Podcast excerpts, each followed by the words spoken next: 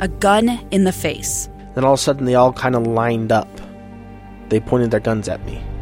And this is the point where I thought, I'm going to die today. Started two years of horror for an American in Venezuela. They said, You need to give us your phone and get ready because you're coming with us. I'm Becky Bruce, and I spent a year researching and piecing together Josh and Tammy Holt's story about their ordeal in a notorious prison. That's when everything started to turn bad. We had another pound on the door. Boom, boom, boom. And there was the police once again. You can binge all of the episodes of Hope in Darkness on KSLPodcasts.com or wherever you get your podcasts.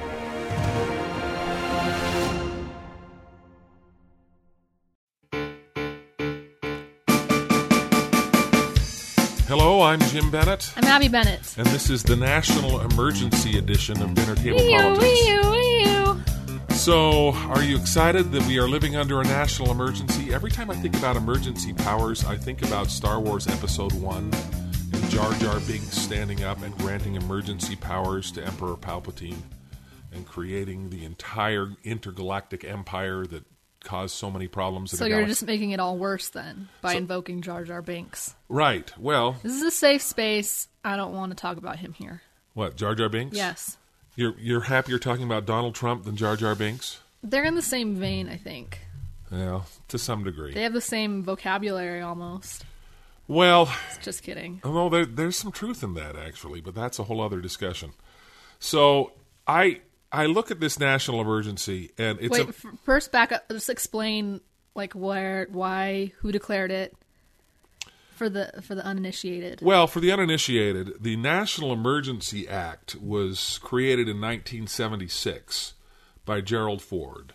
Uh, that was designed to formalize the process by which presidents can, can declare states of emergencies and to use special powers to be able to deal with the emergencies. Without Congress needing to do stuff. Yeah, but a lot of this. So, in back in 2002, I was the communications director for the city of Sandy, and we were sent back with the mayor of Sandy and a bunch of people in Sandy to go to a national emergency training center where we were trained as to how to deal with a national emergency. And the, and the reason why they talk about emergencies is usually we're talking about things like tornadoes and tidal waves or whatever else. I, they don't call them tidal waves, tsunamis. Have we had a tsunami in the United States? I don't know that we have.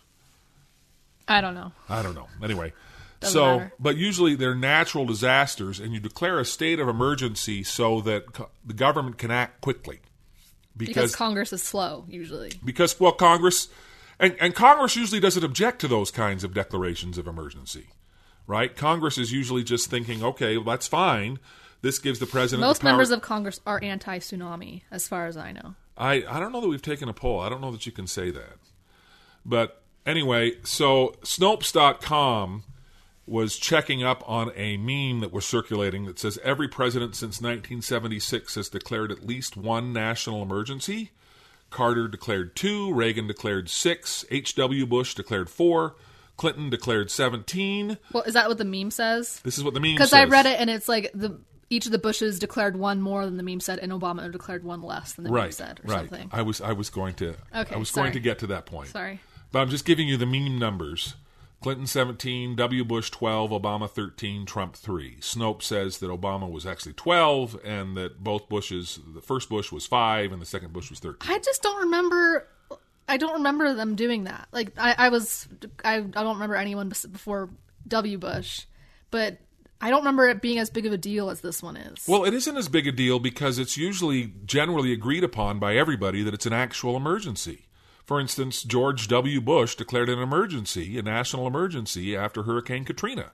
That was a national emergency. That required FEMA to go in and act immediately to be able to you know, stem the the difficulties of the crisis. That's what a, that's what an emergency is. I think Obama declared one during the swine flu epidemic, right? Uh, he may have. Yeah, That, that I, re- I remember surprise that one because that one is something that would have stuck out to me Right. So I as mean, a fan of the flu. you're, you're not not its effects, but but you're just a fan of studying the flu. it's it's very it's a very interesting virus. Yes. Uh, you want to elaborate that, on that a little bit? The flu? Sure. Oh, it's just super cool. It just is mutating constantly because it goes in because humans can get like bird flu, like avian flu or swine flu, you know. But the problem with the flu, like why we have to make new vaccines every year, is because it goes through this thing called genetic shift, and like uh, two different strains will like infect a pig or something, and then I'm not explaining it very well, and then it will like come out a brand new virus, and it's just crazy. Well, see, super cool. so you're the person the president ought to consult with regard to national emergencies. I don't think I'm the regard to- person, but I'll be uh, excited about it still. Well, those are the kinds of national emergencies that are usually declared. And usually there's general consensus that, yes, this is a genuine emergency. And the reason why we have this act to allow the president to do this is because something has happened that requires immediate action. And, so this is Trump's third national emergency. We said. What were the first two? well, my guess is that they were natural disasters. Was it like Hurricane Maria? Like, yeah, Because everyone was mad at him for not helping out for not paying as much Puerto attention. Rico. But those kinds of things are, are genuine emergencies. And it's stunning that even President Trump admits that he didn't have to do this. That this was not necessarily, you know, he's been in office for two years. Illegal immigration has been going down steadily for well over a decade. It reached its peak in 2007, and it has continually declined every year thereafter. And the amount of people who are coming across the border has declined even faster. During the Great Recession, we actually had a net negative illegal immigration. People were I not. thought we still did. We don't still have a net negative, Oh, but, never but it's then. but it's much lower than historical highs. And the majority of people that are coming here illegally come here not by scurrying across the border in the dead of night, but by coming here on a temporary visa that they overstay. Yeah. It's a much easier way to do it, I think. If I want to go somewhere and anyway. So so there is really no credible argument that can be made that this is something that if we didn't act right now that there would be dire consequences because Trump's been in office for 2 years, illegal immigration has been steadily declining. There isn't a moment like a hurricane or a typhoon. We Maybe haven't had a he knows something we don't know. No. Maybe it's a hurricane that will be stopped by a wall.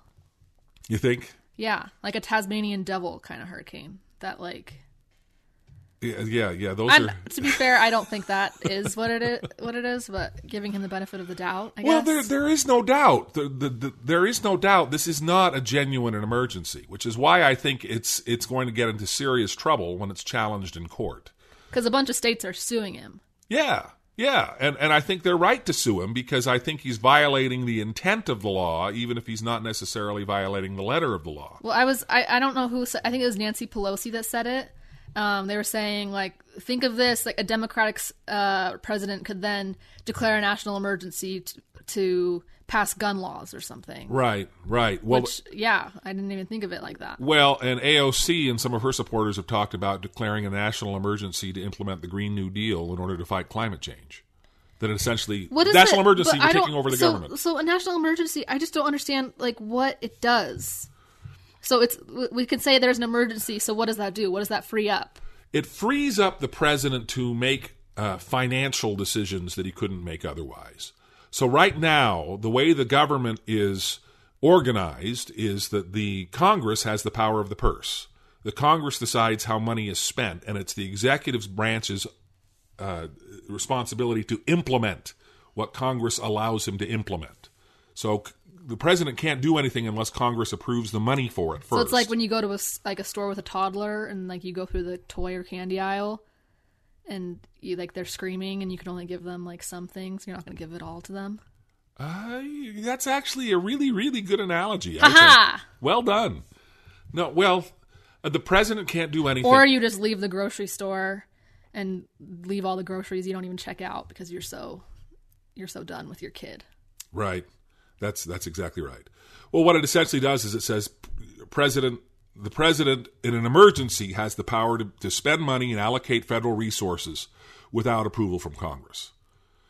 And, For how long? I, like it just seems so vague. It all seems so. Well, I, we can dive in. I haven't dived into the actual text of the legislation, but Is it in the Constitution? no, no. This was this was a Oh yeah, you said it was Gerald Ford, Gerald Ford. This is 1976. the 1976. only president to never have been elected. Well, Yeah, that's correct. Well, when we get back from our break, I want to talk a little bit about the slippery slope that we're supposedly on as a result of this federal emergency.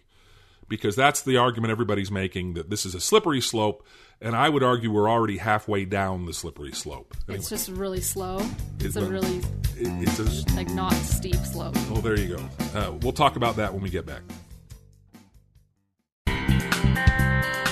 I have a really low manly voice today because I'm sick. So I, Say say the Garth Brooks song. I got friends in low places. Yay! Yeah.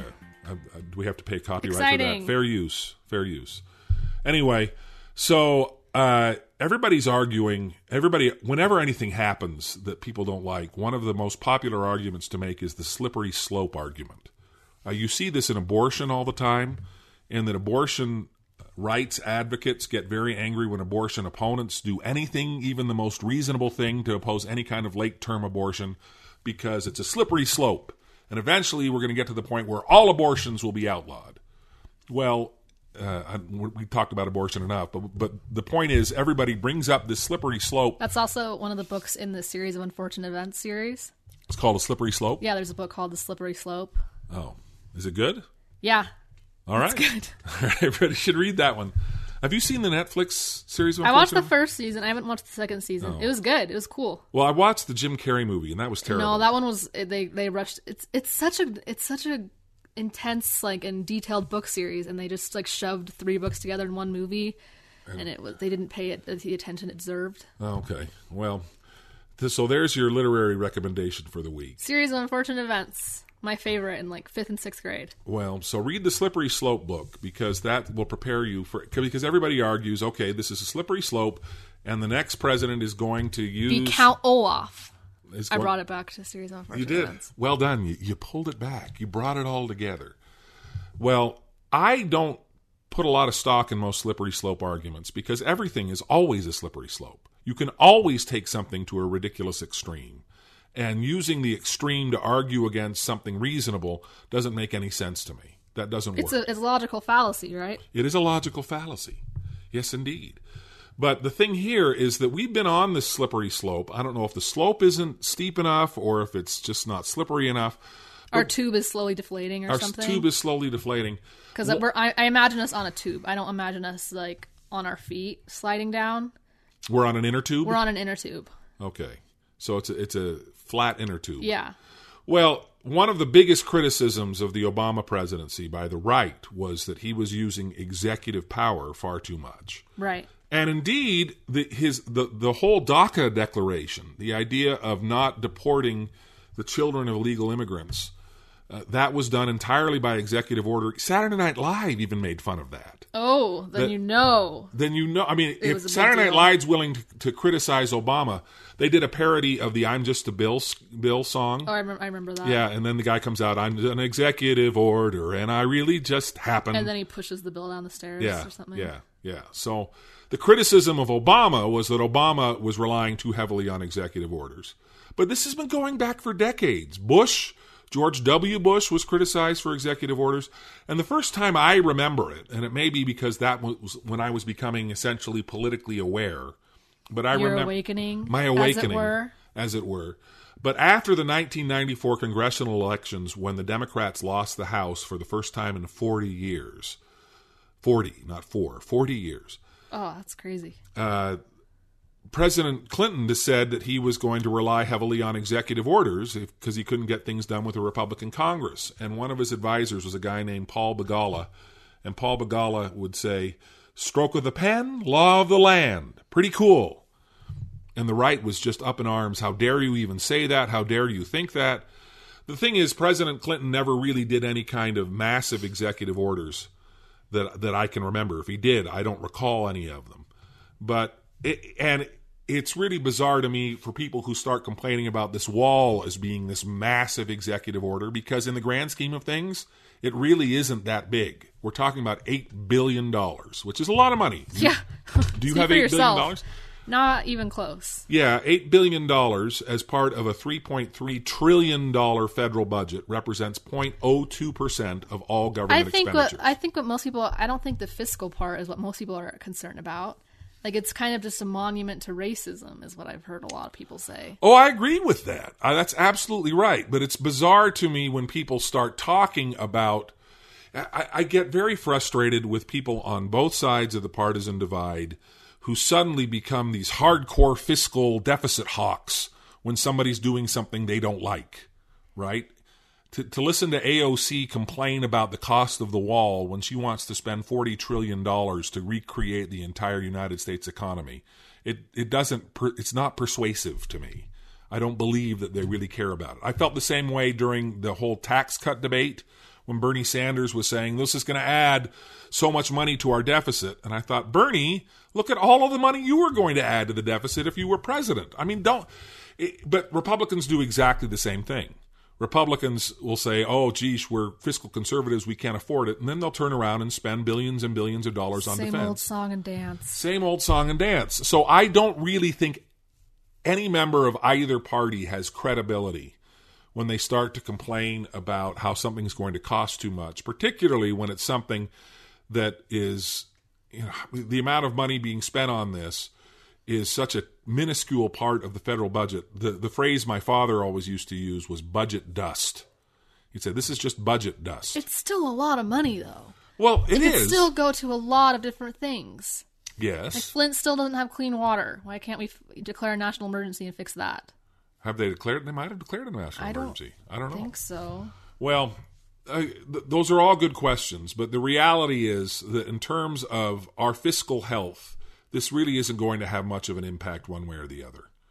This is like a, uh, the the be- way I, best way I've seen described it is this is a family that is deeply in debt that decides to go to Starbucks one morning. Well, they shouldn't go to Starbucks when they're deeply in debt, but they're going to Starbucks isn't really going to make much of a difference. What are they getting at Starbucks, though? A wall. We're getting a big old wall Can I have southern one border. racist latte, please? One grande racist Right. Well, and see that's the the whole issue of the wall is is is it's with salience. almond milk. It's what? Uh, with almond milk. A wall with almond milk? I was just adding to the metaphor of going to Starbucks. Well, its salience has nothing to do with what it's going to do to prevent illegal immigration. It has to do with what it's going to do to inspire Trump's base, to Right. inspire the nativism and the bigotry that is at the heart of Trump's base. And so I think we should address it in those terms rather than try to pretend that we're all up in arms about how much it costs. Because that's such a secondary consideration. We should be worried about the fact that what it's actually doing to the national psyche and what it's doing to Trump's base as they scapegoat immigrants with all of the problems that are happening in the country. And I want to talk a little bit more about that and another side of that when we get back from the break.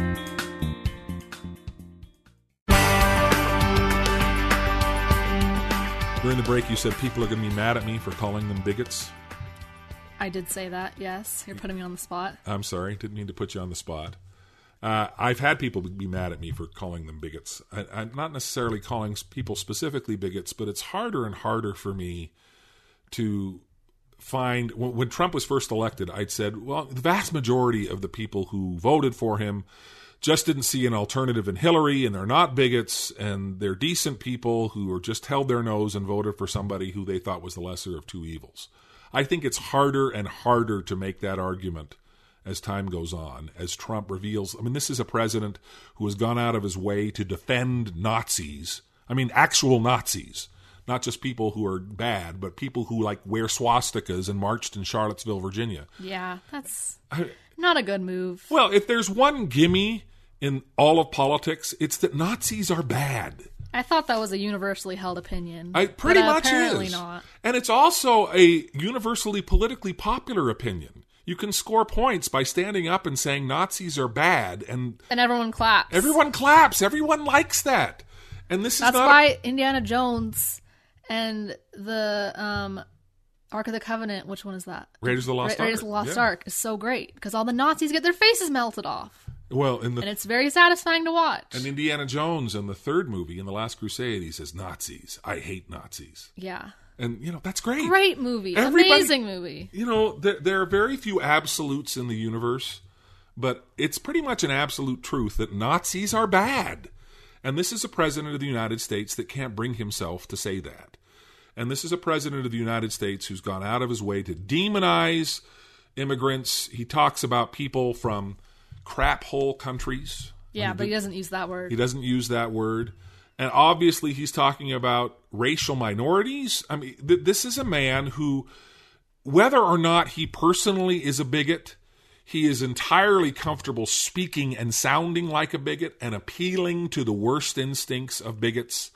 So I, I really don't see any reason to pull punches in talking about the bigotry of Donald Trump and the bigotry of his supporters. Are there sup- yeah. are there supporters of Donald Trump who are not bigots? Yes, I would say there are. Uh, I think there are they are continue to diminish in terms of their ratio to the bigots in Donald Trump's base, and I I just don't see how you can continue to support him wholeheartedly without having some bigotry. So I don't know. Does that make me a terrible person? No.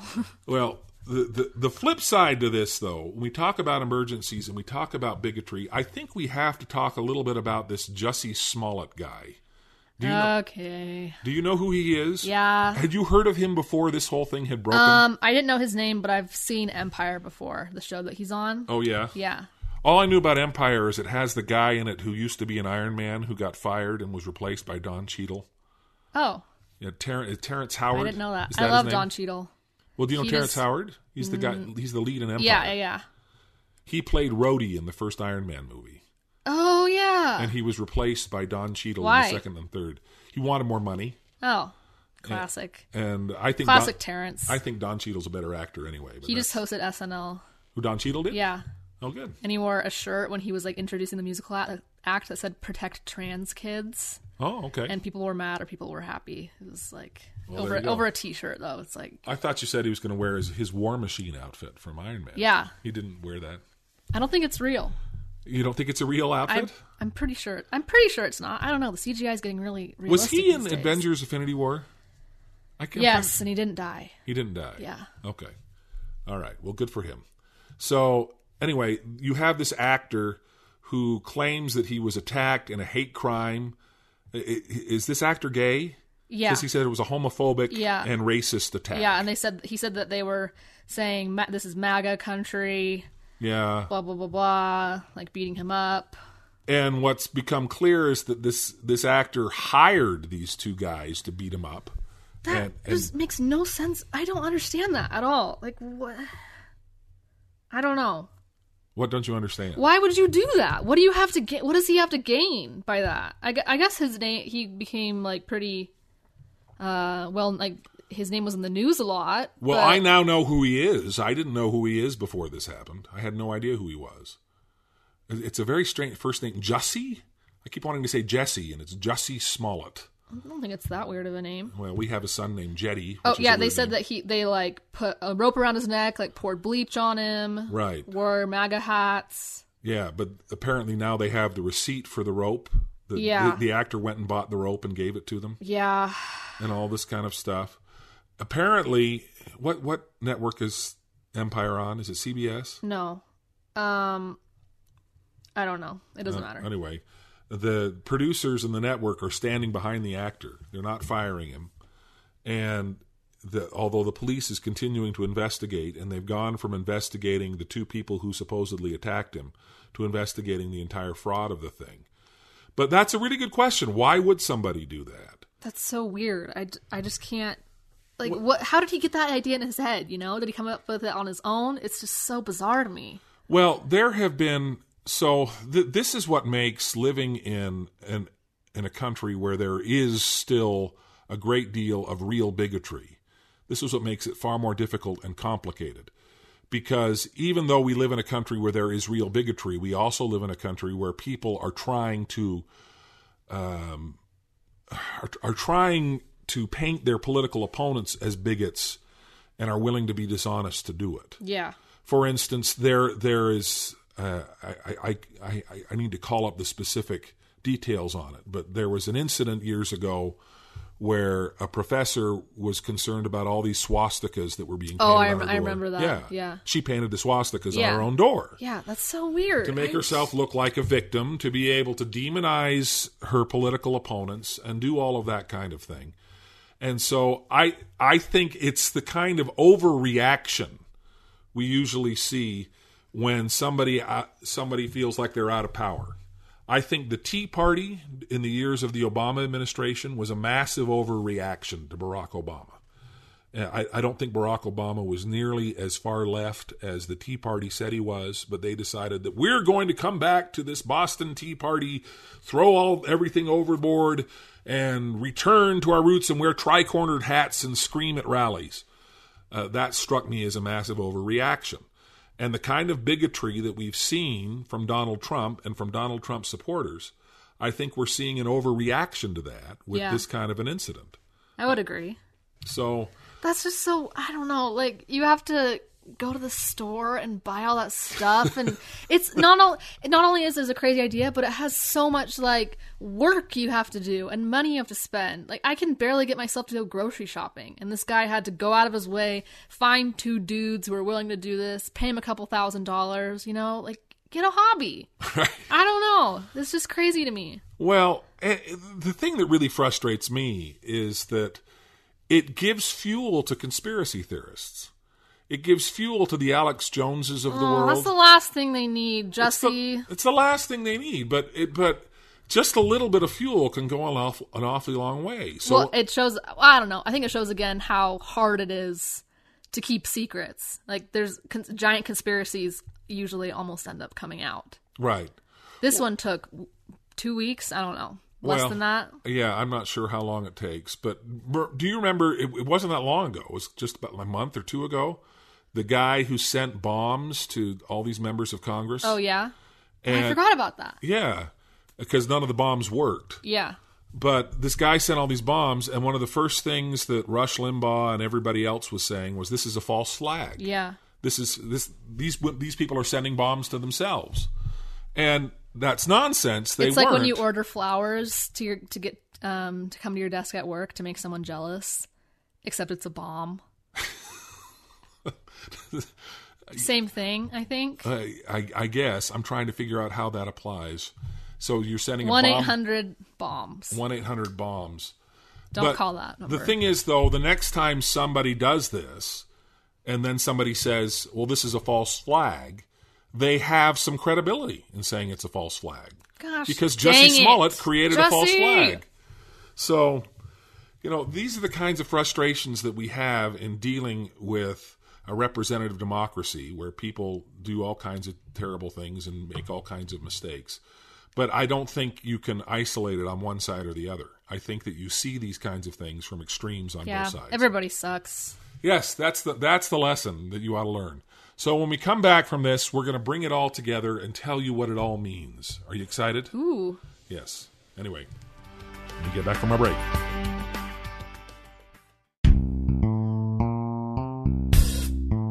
All right, so Abby, what does it all mean? Sum it all up for me. The world is a garbage on fire. Garbage can on fire. That's a little harsher than I would be because I think, Recycling can on fire? Uh, well, for the most part, this national emergency really isn't going to have much of an impact on anybody one way or the other. How?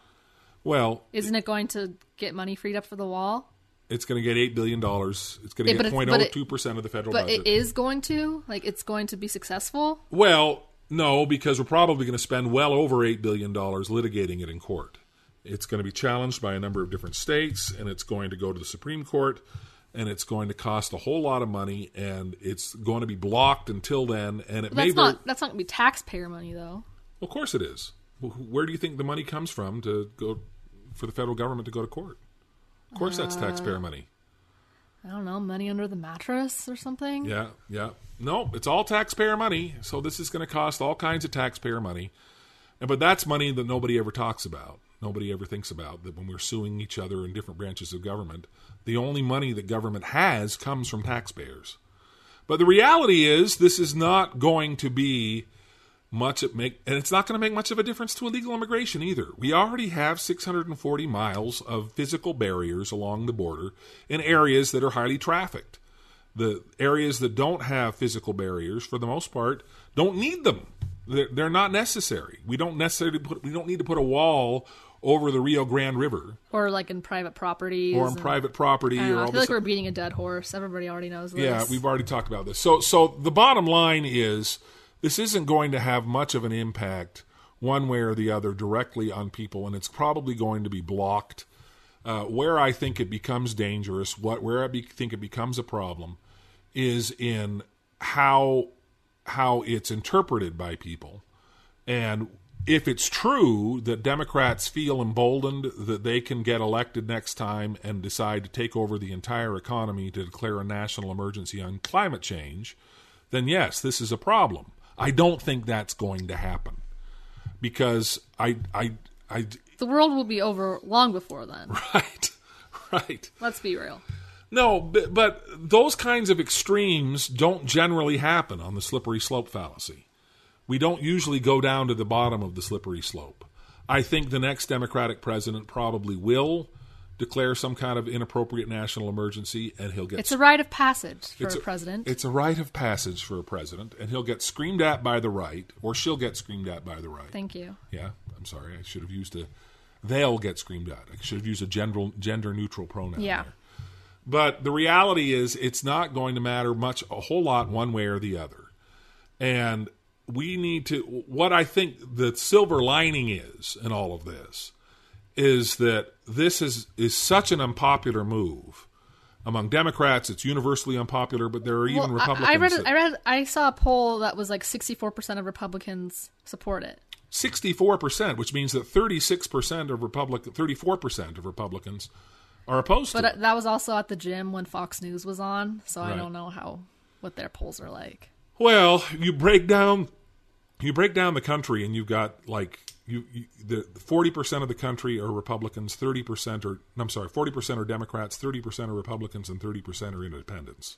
That's that's the rough estimate that's held for generations. So if 34% of Republicans are opposed to this and essentially 100% of Democrats are opposed to it, I bet that a majority of independents are opposed to it. I've just done some It's simple maths. it's simple maths.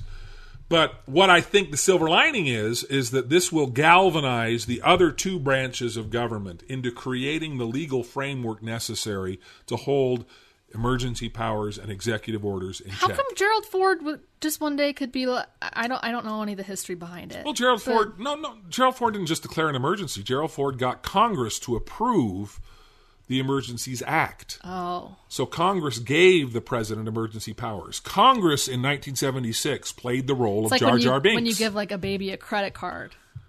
Right. That's exactly right.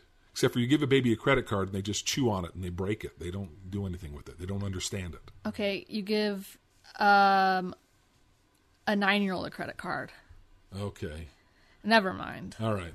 Yeah, this analogy isn't quite as good as your previous analogy. I know. I, I was. I got cocky You got cocky. off my previous win. Well, that's all right. But uh, I would very much like to see Congress revisit the National Emergencies Act to be able to put some teeth in it that would prevent a president from doing what President Trump has done. And I think this may very well do that. Now, President Trump would probably veto it, but it gets the ball rolling. It starts the conversation necessary to be able to rein in the excesses of people who want to abuse executive authority. I think that would be a great idea. Yeah. I'm on board. You're on board. Well, this is good. So, uh, we have solved all of the world's problems, and we will solve all of next week's world's problems when we come back. If you are listening to this on the radio, please be sure to go to the KSL Podcast Center or go to iTunes and subscribe so that you can get a notification the instant a new episode of Dinner Table Politics drops. But until then, I'm Jim Bennett, I'm Abby Bennett. and we'll see you next week on Dinner Table Politics. Don't be racist.